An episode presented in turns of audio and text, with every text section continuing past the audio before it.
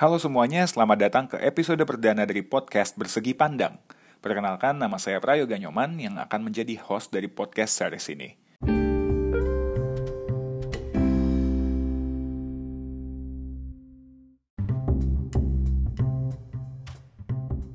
Berhubung ini edisi perdana, saya mau awali podcast dengan memperkenalkan apa sih itu Bersegi Pandang dan kenapa saya memilih podcast sebagai platformnya.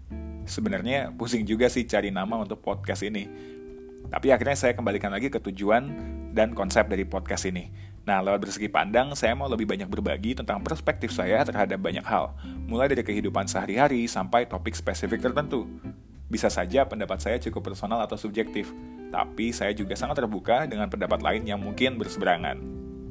Nah, intinya podcast ini adalah tentang sudut pandang. Bersegi pandang memang terdengar seperti pelesetan dari persegi panjang. Nah, kalau persegi panjang itu kan ada panjang dan ada lebar. Nah, sama seperti saat kita membicarakan sesuatu, biasanya kita akan bicara panjang dan lebar supaya puas. Nah, nantinya akan ada tiga segmen utama dalam podcast Bersegi Pandang, semacam kategori programnya lah. Nah, yang pertama ada Everyday Life yang akan membicarakan tentang isu-isu yang sedang berkembang, refleksi terhadap pengalaman hidup, serta sharing ringan tentang kehidupan sehari-hari, dan mungkin juga tentang personal development. Yang kedua, ada Father's Talk.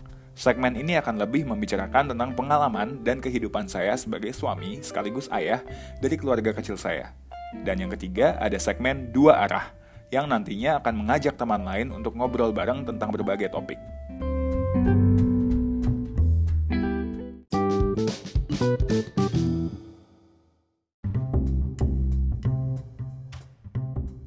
Nah, dalam podcast perdana ini, saya akan membicarakan topik tentang everyday life, yaitu mencoba hal baru. Podcast ini pun sebenarnya hal yang baru bagi saya. Jadi pertanyaan utamanya, kenapa sih kita mencoba hal-hal baru dari waktu ke waktu? Mungkin ada beberapa versi jawaban. Yang pertama, biasanya sih alasannya karena bosan. Nah, saat kita sudah merasa jenuh dengan sesuatu yang kita jalani, mungkin rutinitasnya juga cukup intens, potensi bosan sih wajar ya. Apalagi kalau rasanya hmm, kok gitu-gitu aja. Misalnya, saya hmm, punya rutinitas main Instagram. Kadang-kadang saya juga merasa bosan. Setiap hari milih foto dari galeri, kemudian diedit, kemudian diupload. Tapi di sisi lain, konsisten itu juga penting bagi saya. Nah, supaya nggak bosan, kadang saya coba untuk aplikasikan cara editing yang berbeda. Kemudian, kadang saya juga coba eksperimen baru dari segi fotografinya itu sendiri. Misalnya, pergi ke tempat hunting foto yang baru, kemudian coba belajar teknik fotografi yang sebelumnya tidak saya kuasai. Intinya, mencoba hal-hal yang baru supaya bisa mengembalikan excitement di bidang tersebut. Contoh lain mungkin dari hubungan berpasangan atau pacaran. Misal ada rasa bosan atau jenuh, itu sih wajar ya menurut saya. Tapi solusi mencoba hal baru di sini bukan berarti mencari pasangan baru, itu sih cari masalah baru. Menurut saya bosan bukan menjadi suatu hal yang fundamental untuk mengakhiri suatu hubungan. Jadi mungkin perlu dianalisis lagi apa yang bikin bosan dalam hubungan kalian. Misalnya, oh ini polanya udah kebentuk banget nih. Mulai dari chattingan, teleponan, malam mingguan, makan kemana, nonton bioskop. Ya, tipikal lah. Tapi mungkin sesekali bisa nyobain ke tempat hangout baru. Misalnya nyobain pergi ke museum. Misalnya car free day-an bareng, olahraga bareng. Masak bareng juga bisa. Mungkin bikin project bareng. Atau hal-hal lain yang bisa bikin satu sama lain happy dan rasa excited. Terus alasan lain kenapa seseorang akhirnya memutuskan untuk mencoba hal baru. Itu sebenarnya karena melihat peluang. Misalnya dalam konteks, hmm, contohnya konten kreator. Ada banyak platform digital yang tersedia sekarang ini, mulai dari Facebook, Twitter, Instagram, YouTube, dan lain-lain. Dulu nih ya, sekitar tahun dua ribu sembilan sampai kurang lebih dua ribu empat belas, masih banyak yang konsentrasi mainin kontennya di Twitter. Lalu, meski sudah dirilis dari akhir tahun dua ribu sepuluh, Instagram sendiri baru makin ramai dimanfaatin untuk produksi konten di sekitar lima tahun belakangan ini. Belum lagi nih YouTube yang semakin menjadi ladang bisnis. Lihat aja, banyak public figure sekarang udah banyak banget yang punya channel YouTube sendiri dan seolah-olah punya program T V mereka sendiri. Nah, mencoba hal baru di sini belum tentu berarti mereka nyebrang dan meninggalkan platform yang sebelumnya mereka aktif gunakan. Kebanyakan justru mereka lebih ke menambah kendaraan lain untuk memperluas pangsa pasar mereka. Jadi apa yang dilihat di sini? Ya peluang itu, di mana pasar itu berada. Apakah ada di Twitter, apakah ada di Instagram, atau di YouTube, atau semua. Nah, sekarang mungkin ya pasar baru sedang berkembang juga di podcast.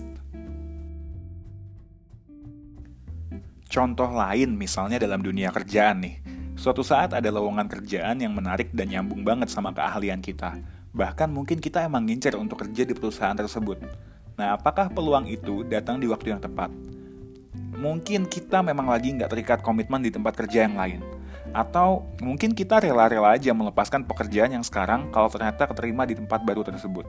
Intinya sih, kita bisa memutuskan untuk mencoba hal baru saat peluang itu ada untuk kita.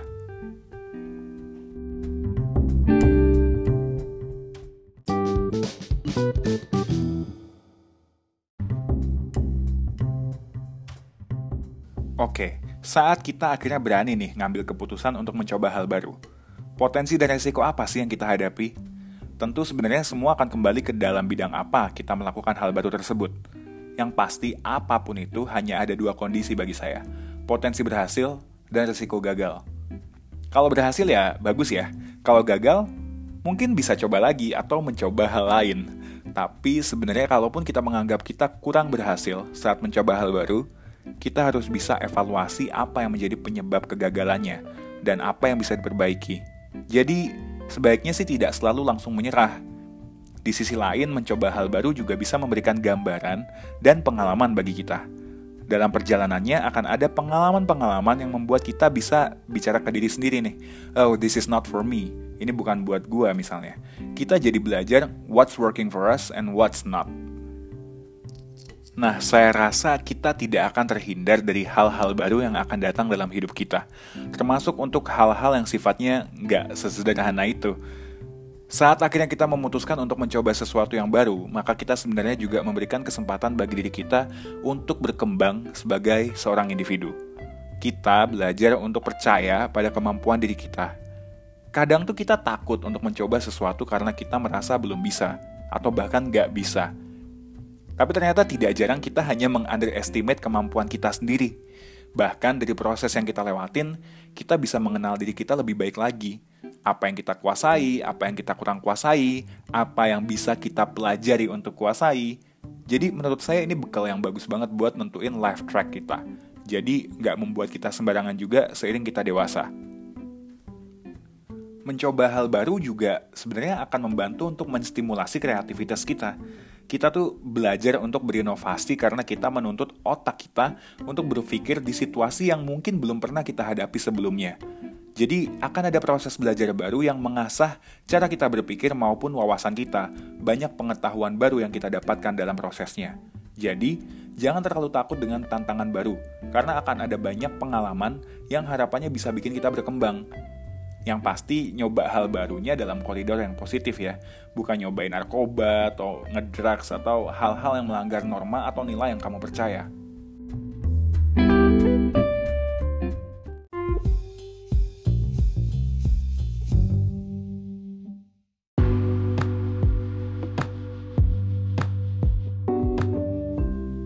Oke, okay, I think that's all for this time. Semoga nggak terlalu bertele-tele ya. Dan ada yang bisa ditangkap dari episode perdana Bersegi Pandang kali ini. Buat yang ingin kasih masukan, kasih saran, misalnya topik apa yang pengen di-cover, bisa banget hubungin saya, mungkin paling gampang saat ini via Instagram di et prayoga nyoman. Oke, itu dulu. See you on the next episode of Bersegi Pandang. Ciao!